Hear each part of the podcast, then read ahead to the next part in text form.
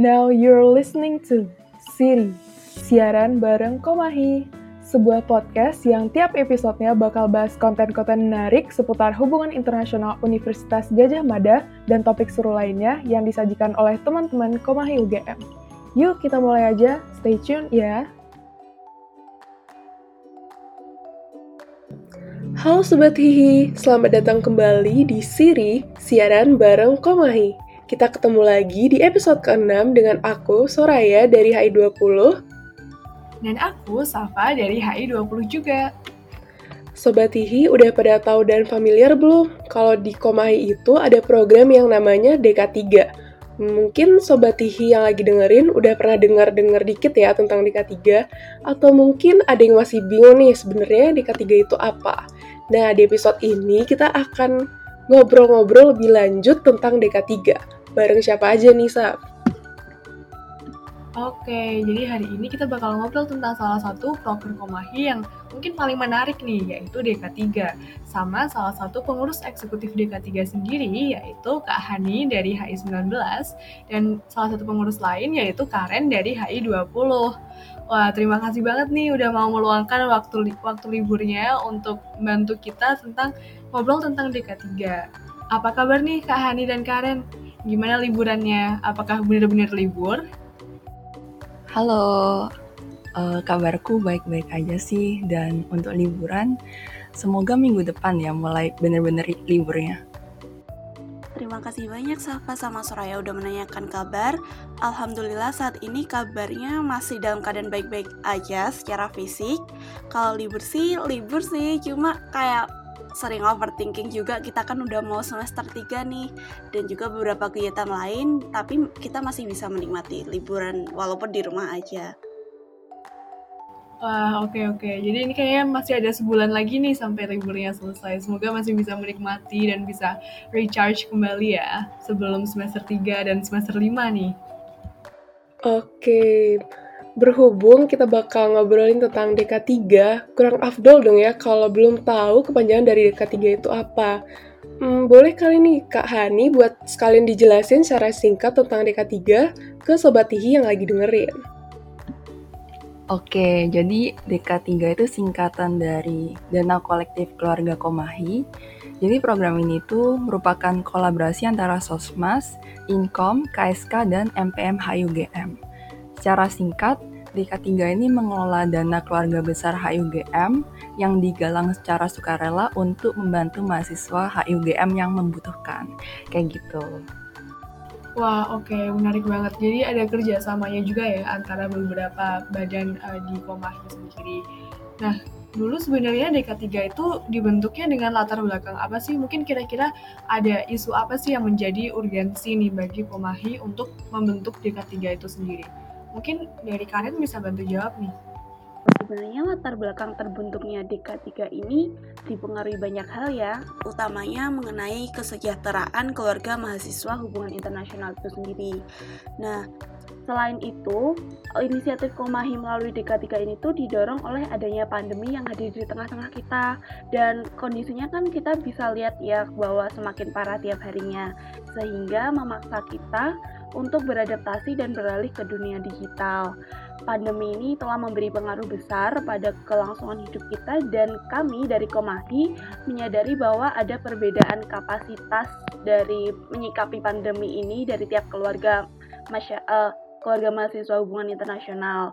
Nah, banyak kendala atau musibah yang sebenarnya nggak diinginkan kan dan hal tersebut mengganggu performa keluarga mahasiswa HI dalam perkuliahan maupun kehidupan sehari-hari sehingga Komahi berinisiatif ingin membantu untuk meringankan sedikit beban mereka sesuai kapasitas yang kami miliki pula. Oke, berarti harapannya dengan ada DK3 ini bisa membantu keluarga Komahi gitu ya, sama mahasiswa HI semuanya gitu. Uh, terus kita mau nanya juga nih, uh, buat Kak Hani, apa aja sih prinsip-prinsip yang dipegang dalam pengelolaan dan realisasi DK3 ini? Oke, jadi aku coba jelasin satu persatu ya. Jadi pertama untuk pengelolaan, DK3 ini memiliki empat prinsip, yaitu prinsip pertama ada transparan. Jadi dengan prinsip ini, setiap pengumpulan dan pengelolaan DK3 akan dilaporkan ke publik secara berkala melalui media sosial Komahi UGM. Lalu yang kedua ada inklusif. Jadi sesuai dengan namanya, DK3 merupakan dana dari dan untuk semua keluarga mahasiswa HIUGM. Dan ketiga, ada berkelanjutan, yang berarti kami akan selalu mengupayakan DK3 untuk terus ada dan terus dilanjutkan oleh periode kepengurusan Komahi selanjutnya. Dan terakhir, yaitu berorientasi pada kebermanfaatan. Dengan ini, pengelolaan DK3 sebesar-besarnya diperuntukkan untuk kepentingan keluarga mahasiswa HUGM dan pastinya untuk yang membutuhkan gitu. Dan untuk prinsip penyaluran sendiri, kita ada tiga prinsip, yaitu yang pertama, skala prioritas. Jadi di sini tim DK3 berusaha untuk memprioritaskan kebutuhan yang ada agar penyaluran dana ini tepat sasaran. Kedua, ada prinsip transparan. Jadi seperti tadi, tim DK3 akan memberikan publikasi penyaluran dana DK3 ke publik secara berkala. Dan ketiga yaitu ada prinsip tanggung jawab. Jadi sesuai dengan namanya, tim DK3 akan selalu berusaha untuk memaksimalkan uh, penyaluran dana DK3 ini secara tepat sasaran dan tepat manfaat. Kayak gitu. Oke, okay, thank you Kak Hani. Jadi ada beberapa prinsip tadi, terutama untuk penggalangan dan juga penyaluran ya. Nah, mungkin kira-kira tentang prinsip skala prioritas tadi bisa dijelasin lanjut nggak nih tentang skema sasaran penyalurannya? Kira-kira DK3 itu diperuntukkan untuk siapa aja nih dan sumbernya dari mana? Seperti yang udah dijelaskan Kak Hani, kita mengurutkannya sesuai urgensi mereka supaya penyaluran dana dari DK3 ini tepat sasaran. Nah, lalu ada dua kelompok sasaran nih, yaitu terencana dan uang insidental. Masing-masing kelompok ini juga memiliki skema penyaluran dana yang berbeda. Untuk kelompok terencana, setelah kita melakukan pengumuman alokasi, mereka mengajukan proposal, lalu dari DK3 akan melakukan seleksi dan verifikasi proposal, dan selanjutnya pencairan dan pertanggungjawaban. Nah, perlu diketahui bahwa kelompok terencana ini berkaitan dengan akomodasi penunjang perkuliahan akademik dan kemahasiswa lainnya, seperti paket internet yang paling kita butuhkan di masa kuliah daring seperti ini. Lalu yang kedua itu kelompok insidental. Kelompok insidental ini berkaitan dengan uang solidaritas bagi keluarga mahasiswa HI yang sedang tertimpa musibah atau sakit, serta uang duka. Lalu, untuk skema penyaluran dananya, DK3 menerima informasi kejadian insidental tersebut, lalu kami memverifikasi informasi dan berkomunikasi dengan pihak yang bersangkutan dan selanjutnya melakukan pencairan dan meminta pertanggungjawaban dari pihak yang bersangkutan. Lalu untuk sumber dana dari DK3 ini sendiri itu kita ada dari mahasiswa S1 Hubungan Internasional UGM, dari DIHI, Kehigama atau alumni, serta publik. Oke, jadi ternyata seperti itu ya untuk skema sasaran, dan sumber dana dari DK3 itu sendiri. Nah, kira-kira kalau ada yang memerlukan dana DK3, gimana ya langkah-langkah untuk pengajuan proposalnya? Bisa nih Kak Hani dijelasin ke Sobat Hihi. Oke, jadi ini berarti untuk kebutuhan yang terencana ya. Jadi di setiap wave atau setiap bulan, di tanggal-tanggal tertentu, akan ada publikasi mengenai pengumuman penyaluran DK3. Nanti mahasiswa bersangkutan diharuskan untuk melengkapi proposal syarat pengajuan.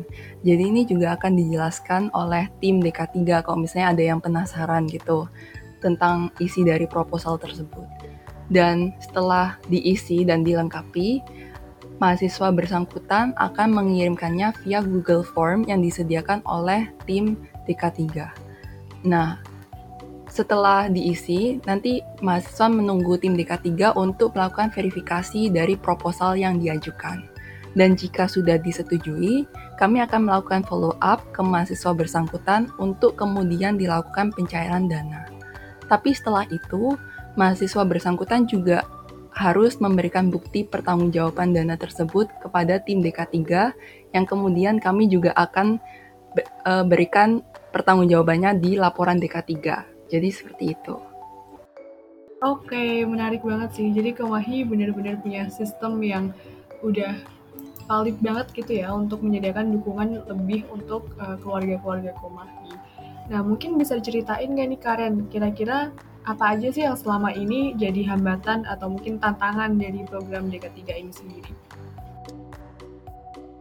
Uh, karena kita baru mulai aja di tahun ini ya, jadi hambatan terbesar kita itu tentunya di publikasi, di mana uh, masih banyak mahasiswa ataupun keluarga HI yang belum aware sama DK3 ini dan sehingga menyebabkan kita juga ada keterbatasan dana nih Safa kayak gitu.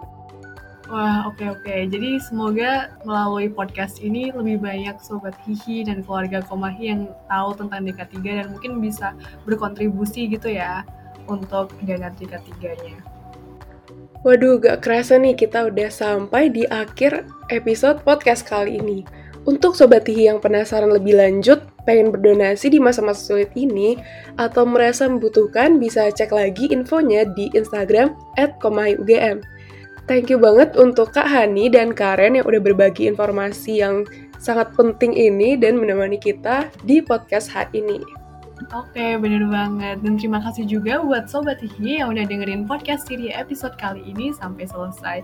Dan jangan lupa untuk follow Instagram hi.ugm dan komahi.ugm, follow Twitter at komahi.ugm, dan subscribe channel YouTube hi.ugm dan komahi.ugm untuk dapat informasi dan belajar lebih banyak lagi yang menarik tentang hi.ugm. Stay tune terus di channel Siri karena akan banyak sekali info menarik lainnya yang akan tayang hampir di setiap minggunya. Satu lagi nih, buat Sobat TV yang punya saran topik buat siri episode-episode selanjutnya, boleh banget untuk langsung chat di social media Komahi yang udah dimention sebelumnya ya. See you!